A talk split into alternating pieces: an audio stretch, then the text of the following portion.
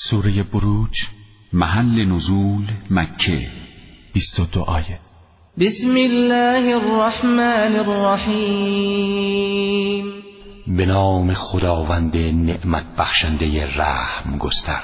والسماء ذات البروج واليوم الموعود وشاهد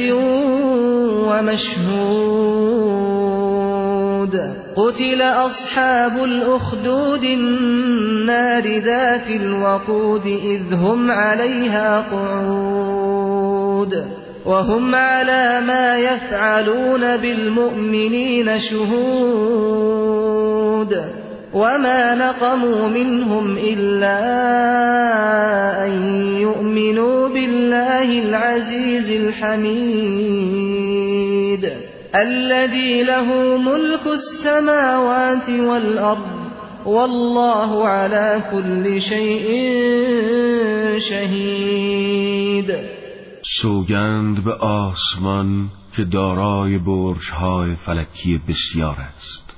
سوگند به روز موعود روز قیامت. سوگند به گواهان امتها پیامبران گرامی و امتها که مورد گواهی قرار می‌گیرند.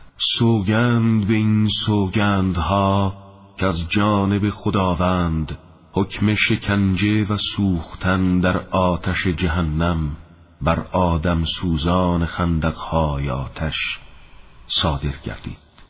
همان آتش پرمایه و شعله ور و نیز بر آنان که کنار گودالهای آتش نشسته بودند.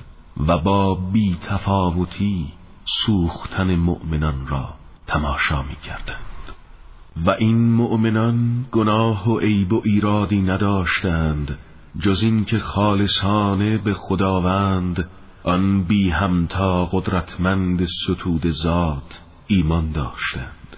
همان ذات اقدسی که حکومت آسمان ها و زمین به او تعلق دارد. و همان خدایی که بر اساس علم واسعه بر تمام امور خلق ناظر و شاهد است. إن الذين فتنوا المؤمنين والمؤمنات ثم لم يتوبوا فلهم عذاب جهنم فلهم عذاب جهنم ولهم عذاب الحريق. مسلما آنهایی که زنان و مردان مؤمن را شکنجه کردند و سوزاندند و بعد هم توبه نکردند کیفرشان عذاب جهنم و عذاب آتش سوزان خواهد بود.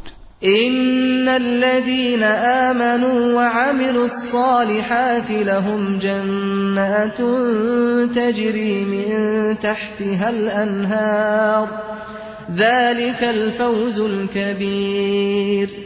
همانا کسانی که ایمان آورده و اعمال شایسته به جا آوردند نصیب آنها باغهایی است که نهرها در آنها جاری است. و نعمت بهشت همان توفیق بزرگ است که به مؤمنان عنایت فرموده می شود إن بطش ربك لشديد إنه هو يبدئ ويعيد وهو الغفور الودود ذو العرش المجيد. به واقع یورش کیفر و انتقام آفریدگار پروردگارت بسیار سخت است. همانا خداوند است که آفرینش انسان را آغاز می‌فرماید و دوباره او را برمیگرداند. به مرگ و نیستی و سپس به رستاخیز. و اوست آن عفو کننده مشفق و صاحب عرش با عظمت.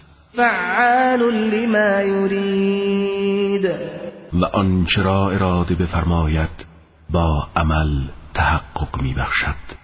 هل أتاك حديث الجنود فرعون وثمود فللذين كفروا في تكذيب والله من ورائهم محيط ای پیامبر آیا داستان لشکریان کفر را شنیده ای؟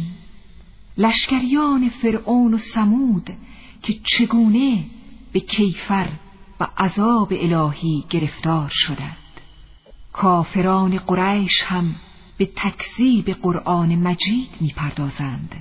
همان گونه که کافران قدیم به تکذیب حق پرداختند. و خداوند به قدرت علم واسعه از هر سو بر آنها احاطه دارد. بل هو قرآن مجید فی لوح محفوظ. اما مسلما این قرآن یک کتاب دینی با عظمت است و مبرا از همه نسبتهای ناروایی است که کافران برای آن قائلند. نه سخن انسان است و نه پیامبر آن کاهن و شاعر. معخذ اصلی قرآن مجید لوح محفوظ است. یعنی کتاب علم مکتوب خداوند که هیچ کس به آن دسترسی ندارد.